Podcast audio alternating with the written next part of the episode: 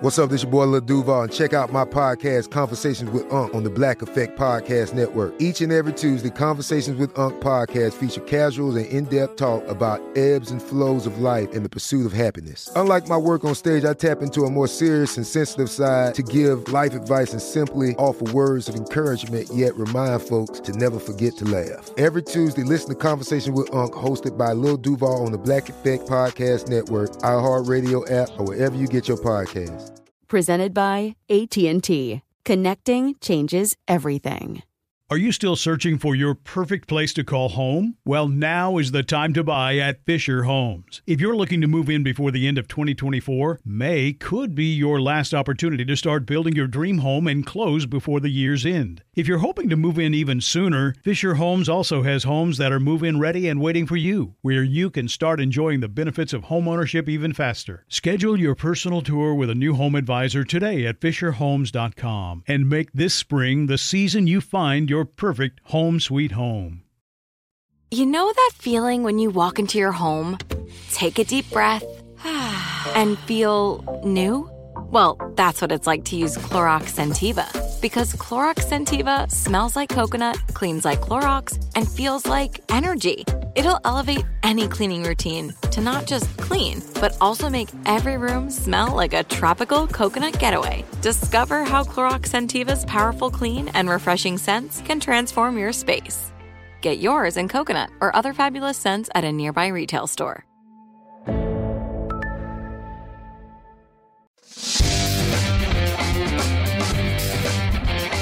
Business of the Brink is a production of iHeartRadio and How Stuff Works.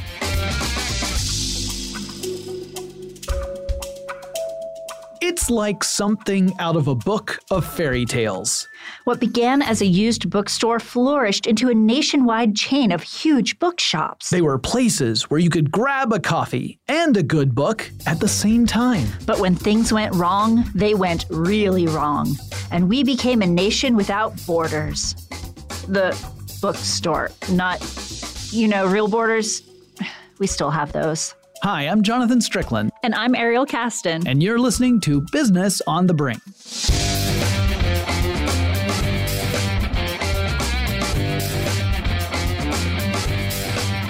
Hey, Ariel. Hey, Jonathan. So, for once, I wrote the intro. You did. It was very funny. I didn't do as many puns. I just did a really dumb joke. It, I like it. I'm glad. I'm glad. So, yeah, we're going to talk about borders, but there's a reason we're specifically talking about this topic because it was a request. Yes, from Ashley. Hi, Ashley. Thank you for listening. Yes, Ashley asks, why did Borders fail when Barnes & Noble did not?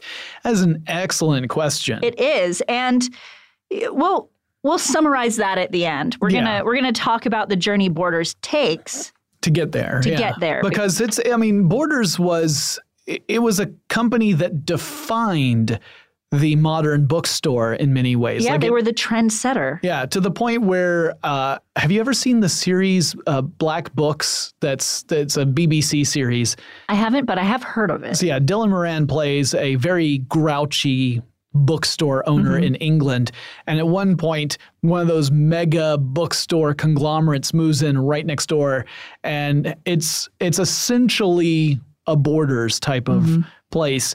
And uh, and it, it really irritates him. Although everything irritates him, it irritates him when customers come into his shop, and it irritates him when customers go into the next door shop. Aw. So, but that's beside the point. We're going to talk about borders and not black books. Um, I do want to say though, I think it is horribly fitting that today our notes on the topic are on paper. yeah, yeah. Also, a fun peek behind the curtain. We record this in the evenings and uh, at my studio at my office. And by mine, I mean How Stuff Works. It's not really mine. I just work there. And uh, the day we're recording this is the same day that they're rebooting our network. So we had to go with uh, with paper. But it fits. today. It fits for a bookstore, It and does. it fits specifically for Borders. So you're going to hear some uh, ambient sound effects that are just us turning pages. it's like notes. ASMR. Yeah, yes. We'll have to do an ASMR Brink episode at some point. so one of you ASMR artists really needs to like seriously break out of the pack. Yes. we can do a whole episode on you. So here's the thing. This episode, it, it turns out that we learned it's not as simple an answer as you might imagine. I think most people would say that the internet was the reason why Borders went out of business. But it was really just a small part of it. yeah, that was that was one factor that was definitely important. I mean, yeah, it wasn't small, right. but it wasn't the only thing. Yeah, so we're going to look at the entire journey of Borders. Uh, also, this is an interesting story because we typically talk about companies that have a brink moment where they either get launched into the stratosphere and it goes from being a small operation into an enormous one, or the reverse, where a big company has a series of misfortunes, Lemony Snicket style, and then plunges. This this particular story has both. It does. So it does. We're going to start with a um, uh, a little side note here. Um, I love bookstores. Mhm. I love going into bookstores and perusing the books and looking at the book covers and maybe looking at the back blurbs. Same. Yeah, I, I like the physical experience of having actual books to hold. Yes. That being said, almost all the books I own now are electronic. I I don't own an e-reader. I do have a tablet and obviously my phone, but I I much prefer. I get much better retention of the content I'm reading when I read it on paper. Mm-hmm. Uh, so most of my books are hard copy, Yeah. Dead Tree Edition. Dead Tree Edition. I'll say a lot of those are currently in the basement as we reorganize our house. Yeah. But uh, I do still really enjoy just cracking open a paper book.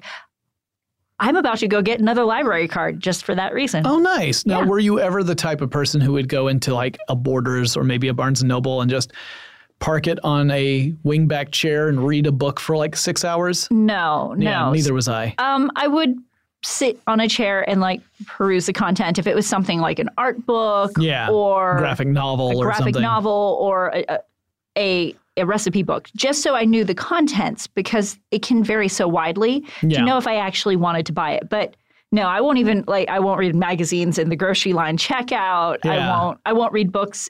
If I want to sit down and read a book that I don't want to buy, again, I'll go to the library. Yeah, same here. Same here. Yeah, I, I remember going through uh, very important books just to make sure I wanted to buy them, mostly Dungeons and Dragons source Hmm. books. That is important. So let's talk about the history of the Borders store. It, was founded way back in 1971 by the Borders brothers. The the name comes from the brothers who founded the store. And Nice. Tom and Louis Borders, Yes, or and they Louis.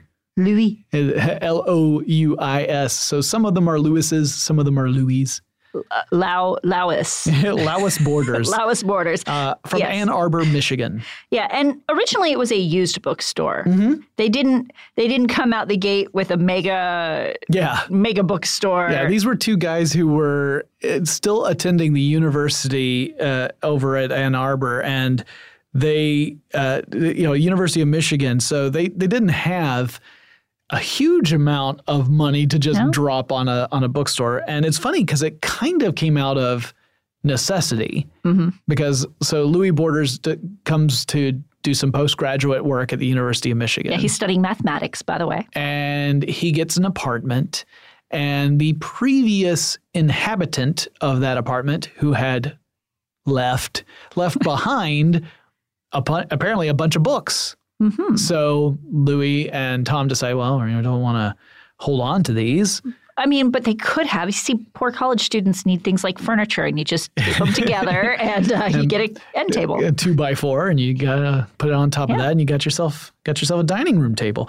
Yeah but they decided they would sell the books but they had apparently so much fun doing that that they thought why not make a business out of this and actually make a used bookstore? Because being so close to the university of michigan they knew that they could have a pretty healthy business just catering to students so they made that decision and then they opened up their first location.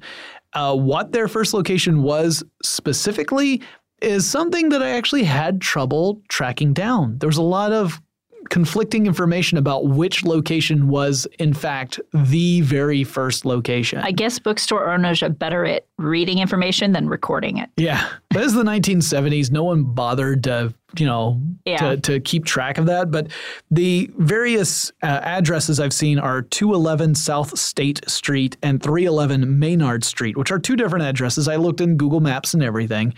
Um, And so there's some disagreements about which of those stores was first.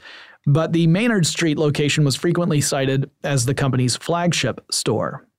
So whichever one was their first one, they ended up settling at another location at 303 South State Street. And all of these were in easy walking mm-hmm. distance of the campus of the University of Michigan. But this is when they started selling new books. Yes, they decided to switch from used to new. And they also decided to go from a modest bookstore to a larger storefront. Not as big as what they would ultimately go with, Mm-hmm. but you're talking about 10,000 square feet. That's pretty big for a bookstore. It is. It is a good, healthy bookstore. Yes. They kind of got addicted to big bookstores too, though, didn't they? Because they bought also bought a uh, like an old department store. Yeah, Jacobson's, which was a really old chain up in the Michigan area, not something that we would see down here in Atlanta, and uh, another fairly big space.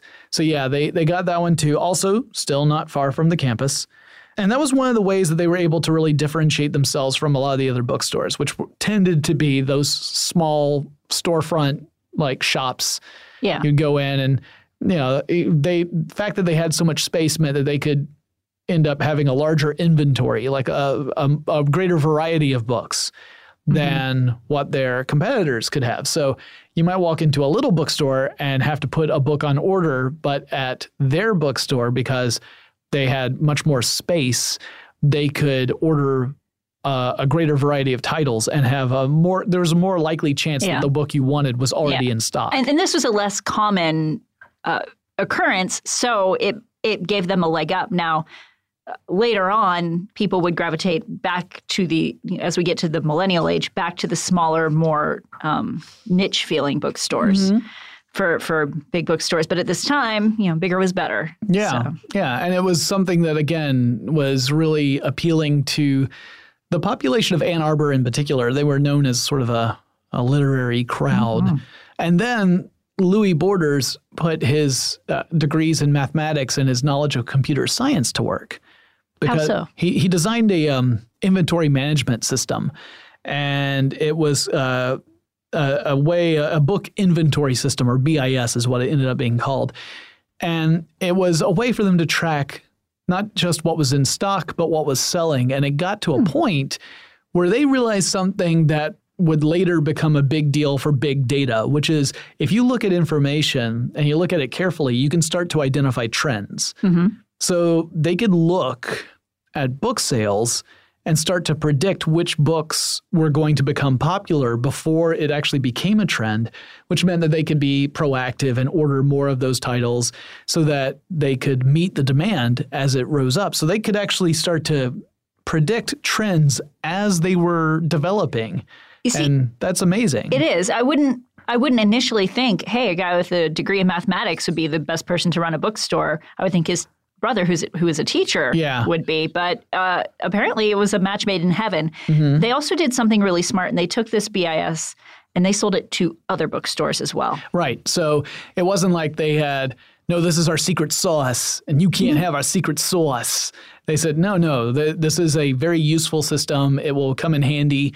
And they that was a, another business. In fact, they they operated it as a spin-off business for a while.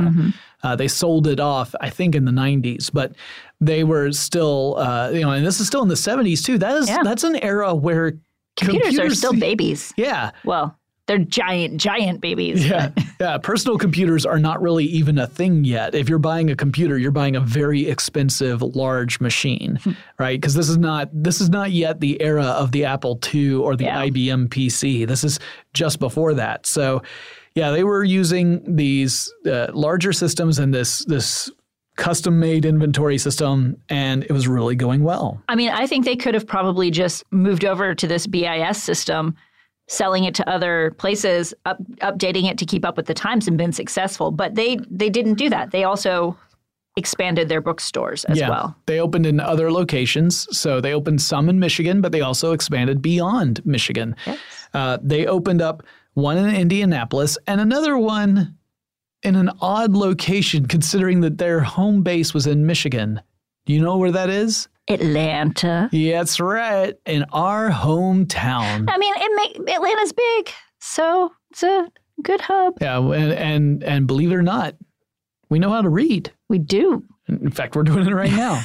uh, yeah, so they opened up a store in Atlanta. And the nice thing was that this BIS system proved to be incredibly useful in each of those locations. And it proved that if you knew how to use the system, you could customize that store's inventory for that particular population. It showed that different populations wanted different books. So the books that were being sold that were doing really well in Atlanta might not be the same ones that are doing well in Michigan, but the system lets you predict which ones you need to order. So they were always on top of things.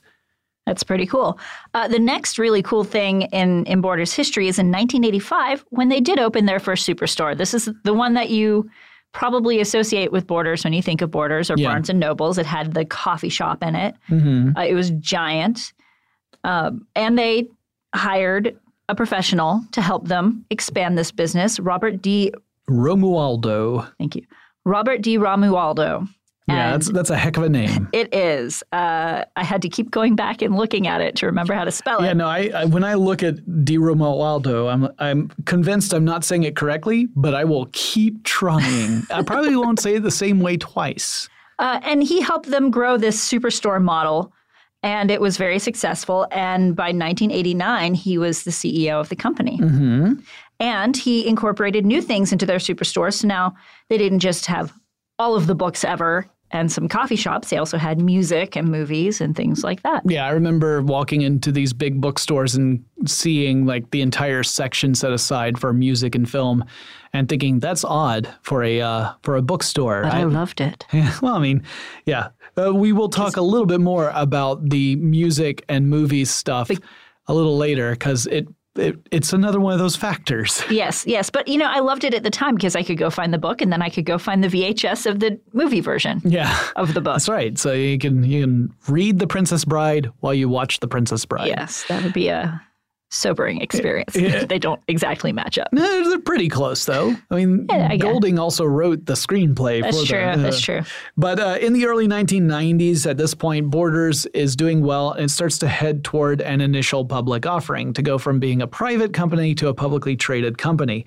So, under the proposed IPO, the company, they had not yet launched an IPO, Mm-hmm. but they were in the preparation for it. And that, that involves a lot of work, a lot of very technical legal work to, to set what the stock price should be, what you think the opening price is going to be, how many shares you plan to offer. That in turn tells you how much you think your company is worth, right? Mm-hmm. Because if you say we're going to open at $20 a share and it's going to be X number of shares, then you multiply those two numbers together and you say, oh, so you think your company is worth blah, blah, blah. It's like you're going on Shark Tank, except for you're already established. Yeah. So they had estimated that they were going to have 3.6 million shares of stock. And at the stock price they were looking at, uh, that would have given the company a value of $190 million. Not too shabby. But they didn't end up doing the IPO. Something else happened. Another company swooped in. Yeah. Um, of all things, Kmart swooped in Mm-hmm. in 1992, and they said, "Hey, we're going to buy Borders." Mm-hmm. Uh, they had already bought Walden Books, Yep. Yep. and they had bought that back in the 80s. yes, yes, and now they wanted to buy Borders as well. They were hoping that uh, merging these large bookstores would bring them a lot of extra revenue. Yeah, they were looking at Walden Books, which had a lot of like mall locations. That's where I always remember Walden Books, not as a standalone, but as a mall uh, bookstore. Yeah, And more then- more of an express experience. Yeah, and then you had Borders, the larger bookstores, and then they also owned a few uh, bookstores that were connected to Walden Books, but were called Bassett Books. Uh, that was largely in the Northeast. and They were all also- books about dogs. Yes, the Bassett Hound Books. No, uh, it was it was another chain of a small chain, like a regional chain of large bookstores. So yeah, that was kind of their their um their strategy moving forward. And and at that point, Borders consisted of twenty one bookstores. Yes. And in 1994, after Kmart bought them, they became the Borders Walden Group. Mm-hmm. And things look pretty good. But things were about to change. Musical sting. Da-da-da-da-da. Yeah. So we'll, we'll explain how they're about to change in just a moment. But first, we're going to take a quick break. Are you still searching for your perfect place to call home? Well, now is the time to buy at Fisher Homes. If you're looking to move in before the end of 2024, May could be your last opportunity to start building your dream home and close before the year's end. If you're hoping to move in even sooner, Fisher Homes also has homes that are move in ready and waiting for you, where you can start enjoying the benefits of homeownership even faster. Schedule your personal tour with a new home advisor today at FisherHomes.com and make this spring the season you find your perfect home sweet home. This episode is brought to you by Navy Federal Credit Union. At Navy Federal, it's been the mission to help the military community for over 90 years. And not just help them, but do everything to make sure they not only grow, but flourish. That's why Navy Federal Credit Union has all kinds of great savings and investment options like share certificates with sky high rates. So don't hesitate. Start growing your finances today with a variety of savings and investment options. Navy Federal Credit Union. Our members are the mission. Savings products insured by NCUA. Investment products are not insured, not obligations of Navy Federal and may lose value. Now, I'd like to introduce you to Meaningful Beauty, the famed skincare brand created by iconic supermodel Cindy Crawford. It's her secret to absolutely gorgeous skin. Meaningful Beauty makes powerful and effective skincare simple, and it's loved by millions of women. It's formulated for all ages and all skin tones and types, and it's designed to work as a complete skincare system, leaving your skin feeling soft, smooth, and nourished. I recommend starting with Cindy's full regimen, which contains all five of her best selling products, including the amazing youth activating melon serum. This next generation serum has the power of melon leaf stem cell technology. It's melon leaf stem cells encapsulated for freshness and released onto the skin to support a visible reduction in the appearance of wrinkles. With thousands of glowing five star reviews, why not give it a try? Subscribe today and you can get the amazing Meaningful Beauty system for just $49.95. That includes our introductory five piece system, free gifts, free shipping, and a 60 day money back guarantee. All of that available at meaningfulbeauty.com. All right, now, Ariel, you were saying things were about to change. What did you mean by that? Well, I meant that things were actually going to get a little bit worse, then a little bit better, and then pretty better, and then a lot worse. okay, could, could you perhaps elaborate? yes. So Kmart, like we said, bought Borders. Mhm. They expected to bring in extra revenue. And it did. Under their their first year under Kmart, they brought in about $224.8 million Mhm, That's profit. Nice. Yeah. And in 94, they reached $1.5 billion in sales. That's also pretty nice. Yep. But surprisingly, not enough. So Kmart in 1995 was struggling. They, they were having some financial troubles. And uh, Borders Walden was not helping as much as they had hoped. hmm So uh, there's there's some slight variation in reports. Some people say that Kmart's like, uh, we're gonna we're gonna ditch these bookstores and let them become their own thing. And some some reports say that these bookstores are like, hey, we're gonna become our own thing later. Yeah. Eh, Whether or not it was a decision made internally uh, from the book side of things or internally from the Kmart side of things, the result was the same. Kmart did spin off the Borders Walden Group, although at that point it had become the Borders, Borders. Group. So uh, Borders Group gets spun off into its own company and gets put back on track for that IPO that it Yeah. was so hoping for. They finally get their public offering. hmm Um, now, right afterwards, they bought the 13% share that Kmart still had in them. So Kmart had retained a 13% ownership and then decided uh, that, or at least the Borders Group folks decided to purchase that back from their former parent company. Yes. And in, in 98.7, they had really good luck with their public offering. They ended up closing at $44.88 a share. That's that's a pretty healthy per share price. Yeah, it was healthy enough that they did a two for one stock split. Yeah, we've talked about those in the past. It's where you double the n- number of shares, but you have the value per share, and it helps. Uh, it helps uh, inspire liquidity. It helps inspire smaller investors getting involved. Yes. And, and all of the success um, encourages them to expand into Europe and Asia. So now they're starting to open international Yeah. uh, locations. Their their first store was opened in Singapore, Mhm. and they opened up 40 more stores. So Rapid expansion Yes. at this point. And their plans were for an, uh, an international superstore chain with a thousand locations. Yeah, and at that point they had just a little more than 200 locations.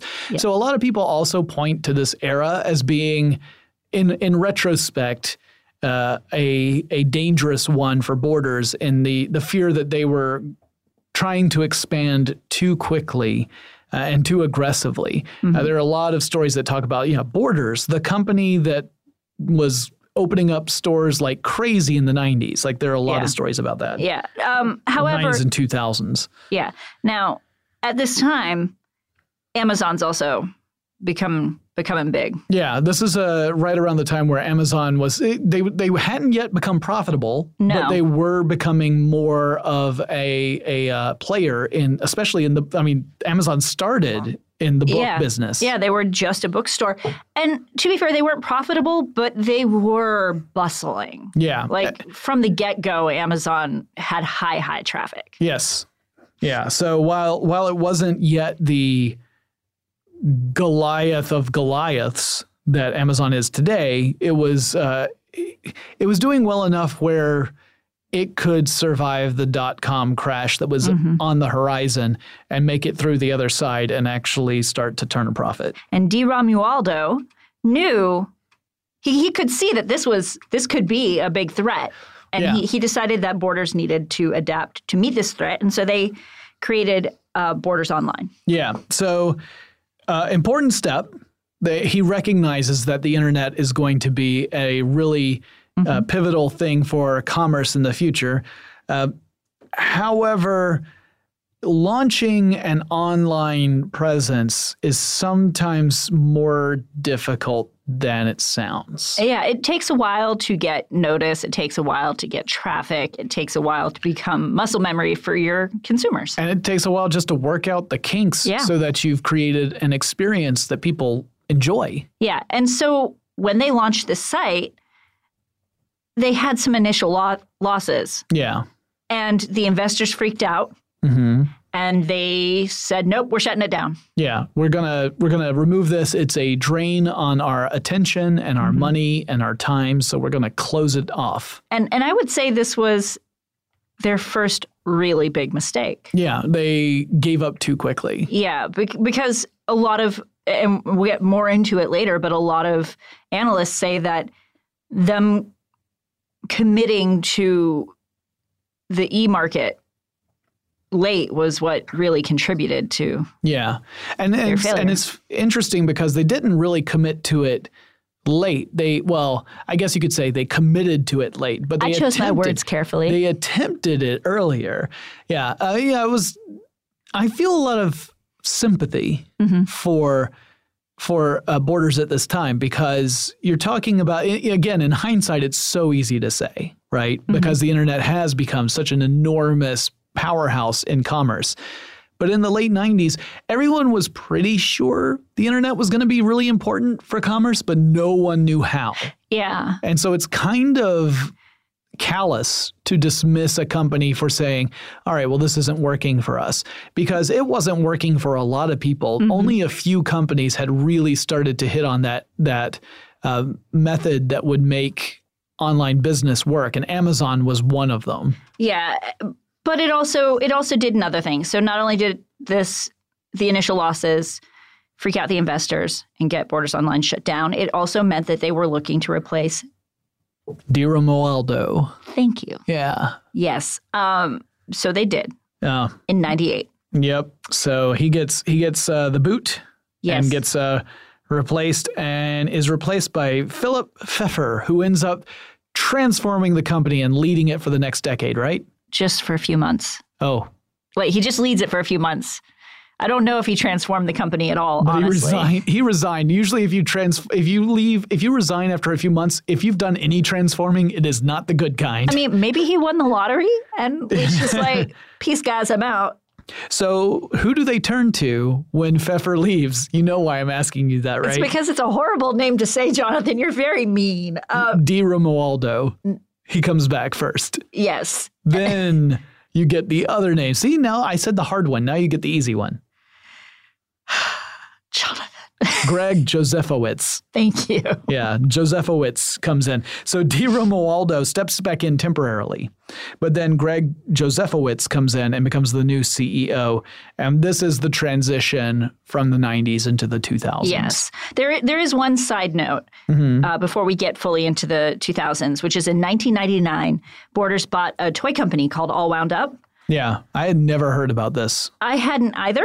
It's another bad decision, I feel, because they didn't even look at adding toys to their superstores until the later later in the 2000s till 2010. Yeah, and So so they they, sat on a company for a decade mm-hmm. without incorporating it into their their major brand. Yeah, and, and maybe All Wound Up was doing fine on its own. I mean, we did a whole episode about Toys R Us. We know how toy companies weren't doing so great in the Yeah. 90s and 2000s. Yeah, but it, it's it's a missed opportunity. Yeah, I agree. So this is another one of those moments where people point to and say this this might be yeah, okay, it was bad that they didn't commit to e-commerce early enough. But then they point to this decision coming up that they say no no that was really what killed them and that was when Uh, they decided to make a deal with Amazon to sell their books. yeah. So, all right, again I feel sympathy. Mm-hmm.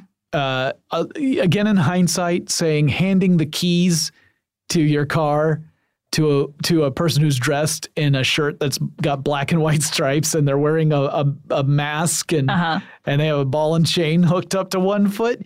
Maybe that wasn't the best idea. Like, hey, that guy just stole my car. Uh, that's what that's the way a lot of people paint this. Is like so Amazon's an online bookseller. Borders ends up handing over their online business to their their online competitor. Yeah, they decide to outsource their online sales. Yeah. But on the flip side, like we were saying earlier, establishing a web presence is tricky even today when people think that they have a real good handle mm-hmm. on how online works, right? I've seen it. I've been in companies that have been a part of that where a big company comes in and rather than developing their own platform, which is hard to do, like for the same reasons we were talking about earlier, they'll go and they'll look for another company to either purchase that company and just have them handle that part of it. Like it mm-hmm. might be a smaller company that already does online stuff and say, we'll just buy them and they'll be our online presence. Or they'll contract it out. Like I get it because if your business isn't already natively the internet, you have to learn all of that in order to operate in that space.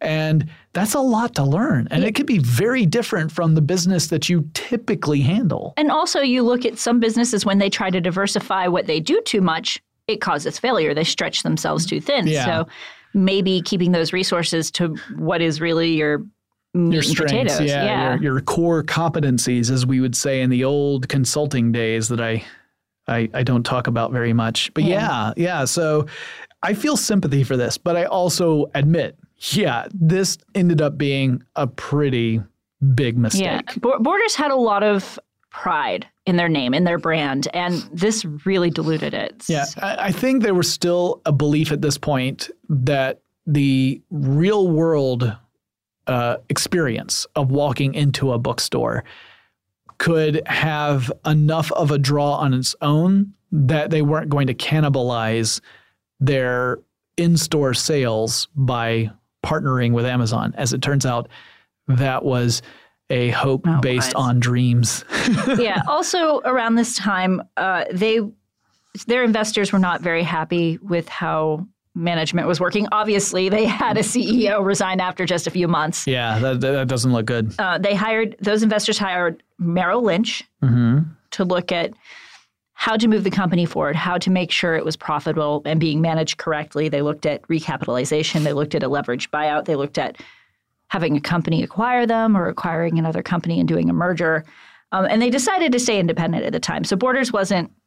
It was coming and going. They weren't always meeting their projections, but they were still They were they making were money. Yeah, they weren't. It wasn't like hitting that long decline yet. Yeah, yeah.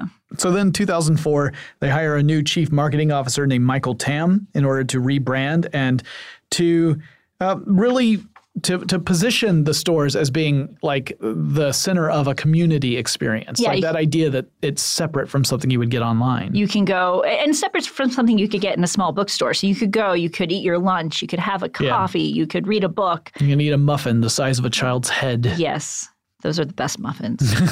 Child head sized muffins. Yeah, the, the- marketing them is a little tricky, but they are tasty. Yes. So so they focus on the community. They they do some brand repositioning. They acquire a company or two. They make some Waldenbooks, some Borders Expresses. Uh, they make a deal with Starbucks so that they can sell Seattle's best Yep. in their bookstore. I- this triage looked like it was successful. hmm Um, in 2005, they posted profits of $101 million and they launched their Borders Rewards program. Yeah, yeah, which I was a part of back in the day.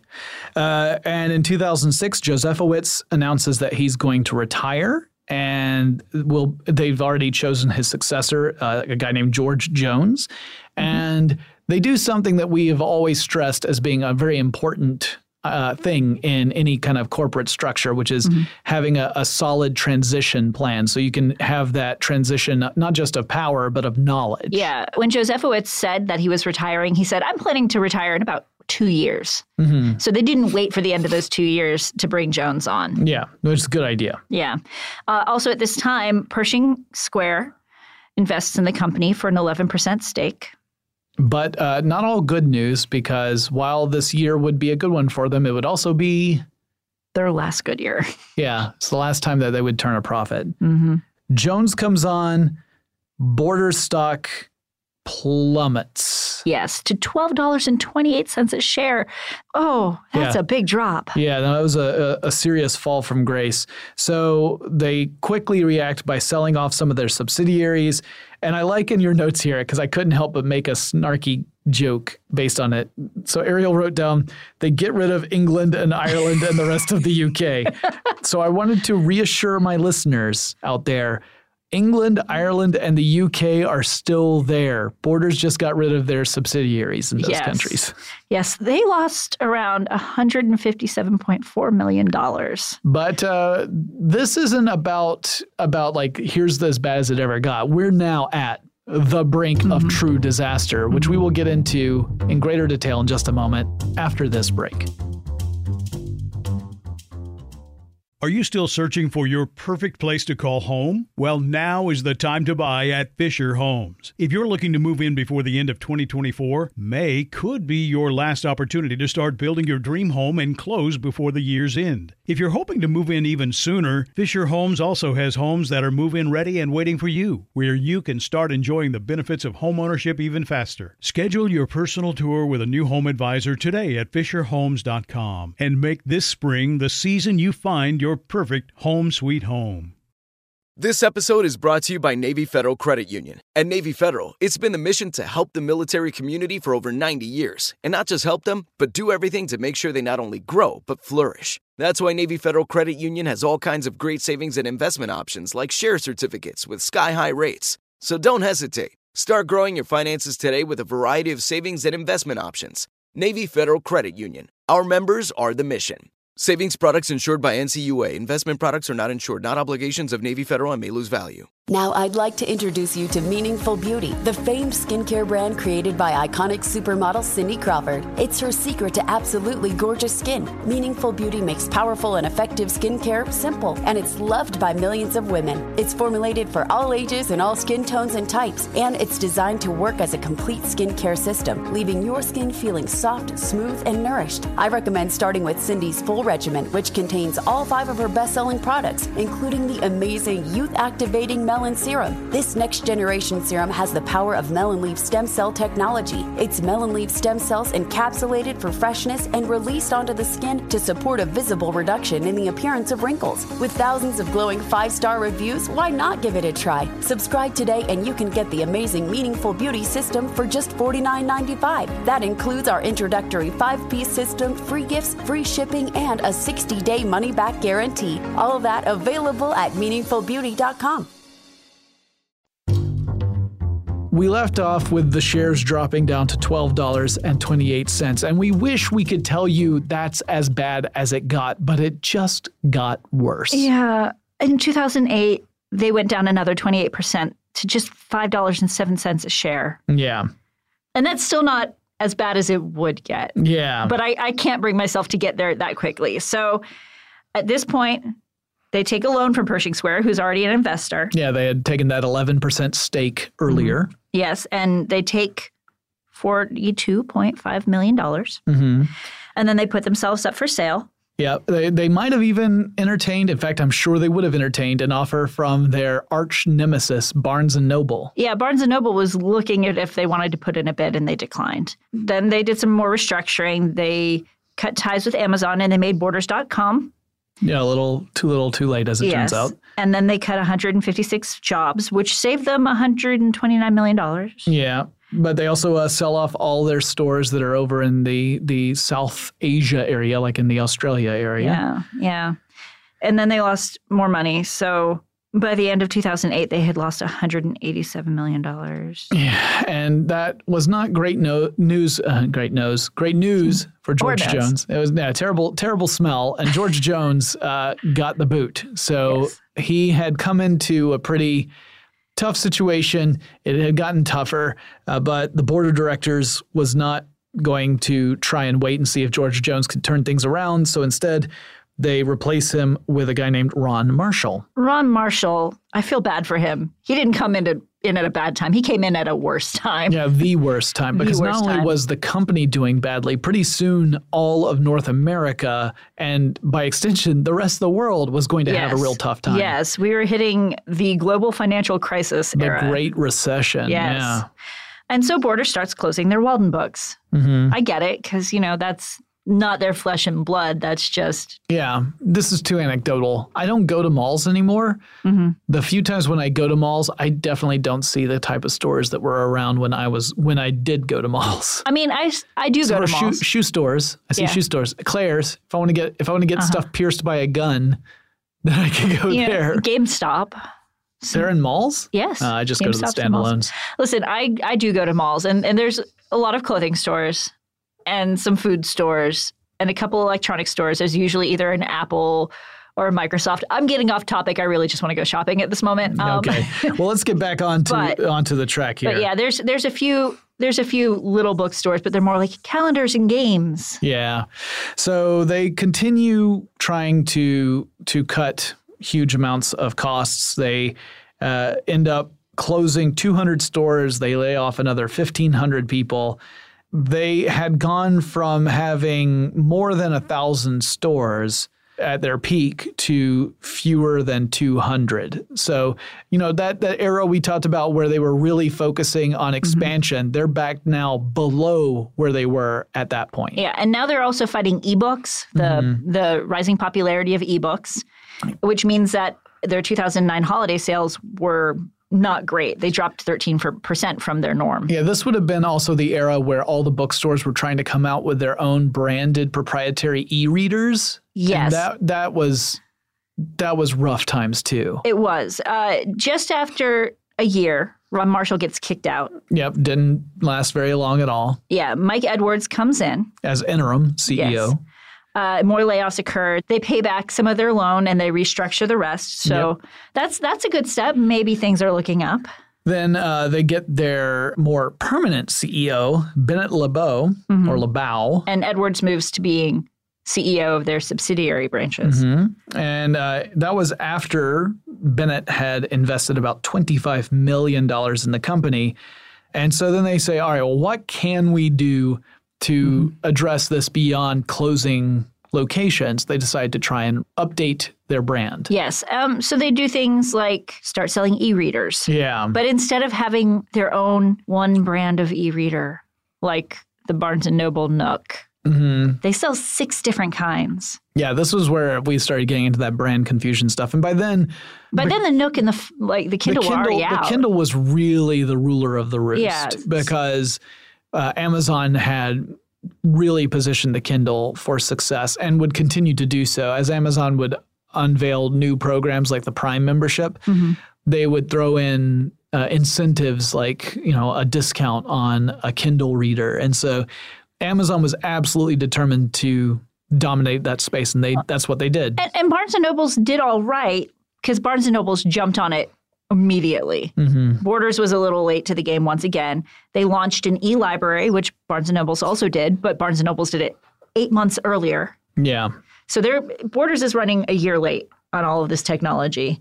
Um, they sell off their Paper Chase acquisition. They had bought Paper Chase a while ago, and they lay off more workers. Yep, they end up losing more than $46 million by that second quarter. So they say, all right, well, let's keep on trying to fix this. Uh, they start trying to put those toys and games in their stores, like we had mentioned earlier.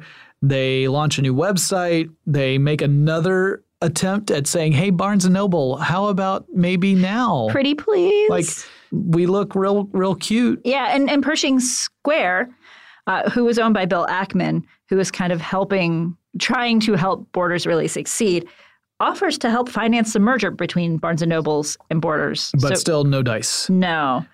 Uh, so yeah, by the end of 2010, it's getting to the point where it's impossible to deny inevitability. They are looking at the very real possibility of going out of business. They had lost another $74 million uh, in that first quarter of 2010. Uh, they delayed vendor payments. Uh, they started to try and figure out if they could maybe make a deal where they wouldn't have to pay cash up front for the book stock. They would only have to, you know, it's it's kind of like when Nintendo offered to. I was thinking the same thing. Yeah, they said we'll provide all the stock. You don't have to pay us. Just pay us if you sell the console. That's kind of what Borders was doing, except on the other side of Yeah, it. but right? publishers publishers don't like that very much. No, no. Publishers like it when you buy their books. They're Yeah. not so great about like, no, I'll give you a whole bunch for free, and then you just pay me if you happen to move them. They're like, look, you guys, it looks like you might be looking at bankruptcy. We don't want your debt. Yeah, they kept on trying, but it just wasn't really moving anywhere. Uh, And by February, the New York Stock Exchange pretty much put the nail in the coffin mm-hmm. because the the stock exchange there, there are rules for being listed Yes. on the New York Stock Exchange. You have to meet certain criteria, including a certain share price, or else the stock market will delist you. And I think it's like a dollar. I think a dollar is that minimum. And they were at 90 cents a share Yeah, so they got delisted for a while. It, Yeah. it wasn't like they hit 90 cents and the New York Stock Exchange said, you're out. Yeah. So they tried to go into Chapter 11. Uh, they said that they had $1.27 billion in assets and $1.29 billion in debt. Yeah. They had some investors lined up and they eventually backed out. So they were originally when they went into when they went into file for chapter 11, they were hoping to be out of bankruptcy by September. They had some bids, a bunch of like I said, they all kind of backed out. Yeah, they all fell through. They had a buyer. Uh, Najafi was looking to buy them, but the Borders creditors didn't like that. Yeah, they were afraid that uh, Najafi was just going to come in, liquidate all the assets, and then sell them off, and then the debt would be left with whomever the Yeah. you know was still around. And they said, no, we don't want to do that. the creditors are like, well, we feel like he's kind of a shark. We'll kind of we'll do this, but we have to pick who the liquidators are mm-hmm. if they liquidate. And and it was just this big ordeal between Najafi and the creditors and the publishers, and they couldn't come to an agreement. And so Najafi pulled out as well. Yeah. So then it ends up having to go to liquidation anyway. Uh, it ends up going up for auction and goes into the company goes into Chapter Seven bankruptcy. Yeah. So Borders liquidates their stores. Most of them are liquidated by July 2011. Uh, That Yep. includes all the Waldenbooks as well, And their the book, yeah, the kiosks. book kiosks. When it went into Chapter Seven, it at that point had been the second largest bookstore chain, just behind Barnes and Noble. It's so sad because I don't think Barnes and Noble would be what it is if it hadn't been for Borders. Yeah. Uh, and then now Barnes and Noble actually owns intellectual property of Borders. They they spent thirteen point nine million dollars for it to have the intellectual property. The so trademarks. let's answer that question though. Why did Barnes and Noble survive, but Borders didn't? I think it was uh, late adoption to the trends. Yeah. I mean, that that's really what it is. Uh, There are some other things. So they were late to commit To to, e-commerce. yeah. yeah. They were late to jump on the on the ebook train. Mm-hmm. they invested in CDs and DVDs at a time when people were looking at digital media Yeah, along with the ebooks. just as the population was starting to migrate from physical media to digital media where they were downloading stuff Mm-hmm. instead of just buying the hard copy stuff. And and then my assumption is they also weren't bringing things into their store that people couldn't download, like the toys, like the games, Yeah. things like that. Also, some analysts say that expanding internationally pulled them too thin Mm-hmm. as well. But I, I think that's probably a smaller piece of the puzzle because one of the fun facts I have later on. combination of things again like the super aggressive stance on opening more locations probably was overextending their reach a little bit Yeah. and then as you say these late adoptions of these very critical technologies would end up haunting them so uh, it- Well, and CEO turnover didn't help. Oh, sure. Yeah. Well, that was another thing, right? Where you you put someone new in charge and if things don't immediately get better, saying let's change it out again. Like sometimes that's necessary. Sometimes you put someone in charge and it becomes very clear like, "Ooh, we made a terrible decision." Yeah. But in other cases, factors that have nothing to do with the leadership, it could be external factors that the leadership is dealing with and maybe maybe things would have been worse without that Yeah. leader in place. Yeah. And I mean, so when you see one CEO go out quickly, one or two, that's understandable. Once once you get a rash of these CEOs cycling in and out, then Yeah, you, you like start thinking the company's just freaking out. Yeah, exactly. Yeah, the board of directors doesn't have any uh, confidence Yeah. in the company, and that in turn trickles down. Like the the morale problem goes throughout the entire organization at that point. Mm-hmm. So yeah, this was this was a, a case of like a lot of bad factors all hitting at the same time. Yeah. Uh, that being said, while we have these terrible stories to tell, we also have fun facts. yes. We Ariel likes to put these at the end of every episode. I did a couple of them for this one. Uh, one of the fun facts I have is that one of the first Borders locations is now a restaurant and craft beer pub called Hopcat. Don't know if it's the original store or not, but you can apparently get one of up to a hundred different beers on tap there. I'm going to imagine that the the bar is built up on old Borders books. Yeah. And then uh, Louis Borders was also responsible for founding another famous company that lasted only a short while. In fact, is a company that is largely associated with the dot com crash, and that would be Webvan. Webvan is one of the most notable failures during the dot com days. It lost nearly a billion dollars of investment when the company failed. I think that investors had put in $850 million into that company and it was one of the ones that went belly up shortly after the market crashed in the dot com bubble burst. Poor Louis. Yeah. He also founded another company called Oh. keepmedia.com. Uh, that was a company that would archive magazine articles and it would allow people to access them on a subscription basis. So it was behind a paywall, right? You would, the idea being, oh, I want to get access to this old article that was published in, say, Popular Mechanics back in 1963. And so you would pay a subscription. Uh, the name of the company changed to mywire.com, but it didn't it result in a successful business model. Uh, so I don't know exactly when it went out of business. I couldn't find any information on that, but I will tell you that if you try to navigate to mywire.com now, you'll get like kind of just a bunch of generic links. Oh, It's not even. It's clearly not the same thing. I guess. Uh, I guess for Louis, it was really one and done. Yeah. At least as of 2015, there were still international borders. Mm. Not again, not There's a lot of international borders between not different not countries. that way. Like borders bookstores, including in Malaysia. Mhm. Um, so some of those sold off or got bought by other companies prior to Borders going under, and they still exist. yeah. Uh, the first Borders location stayed open All the way to the end. all the way to the end, which is a pretty good benchmark. Yeah. Uh, I'm sure there was a, a sad ceremony held at the University of Michigan campus when the last one uh, closed.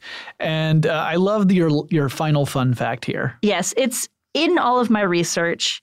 I came across an article on the Washington Post from May 24th, 2013, if you want to look it up, on what you can still do with old Borders gift cards. Yeah.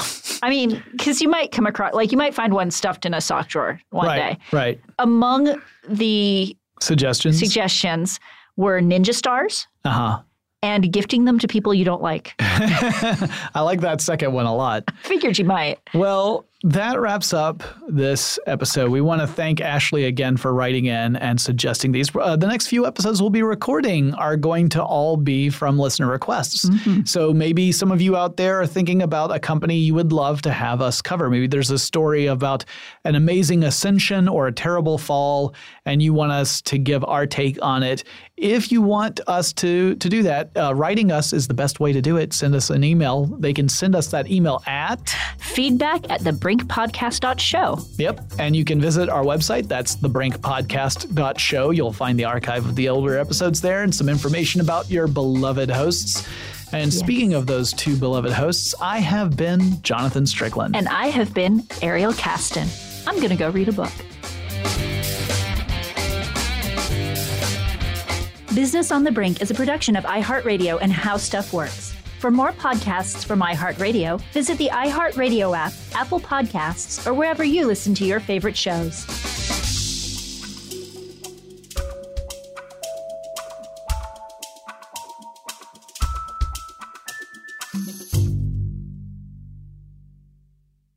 Are you still searching for your perfect place to call home? Well, now is the time to buy at Fisher Homes. If you're looking to move in before the end of 2024, May could be your last opportunity to start building your dream home and close before the year's end. If you're hoping to move in even sooner, Fisher Homes also has homes that are move in ready and waiting for you, where you can start enjoying the benefits of homeownership even faster. Schedule your personal tour with a new home advisor today at FisherHomes.com and make this spring the season you find your perfect home sweet home. If a new house is on your wish list in the next five years, grow your savings faster and experience your dreams with an Ohio Homebuyer Plus account from Kemba Financial Credit Union. A savings account specifically designed to save for a new home where you can earn 7% APY, a $500 matching bonus, and a $1,500 mortgage closing cost credit. Learn more at Kemba.org. Offer expires March 31st, 2025. APY equals annual percentage yield. Restrictions apply. NMLS 292230. Equal housing lender. Federally insured by NCUA. This is Malcolm Gladwell from Revisionist History.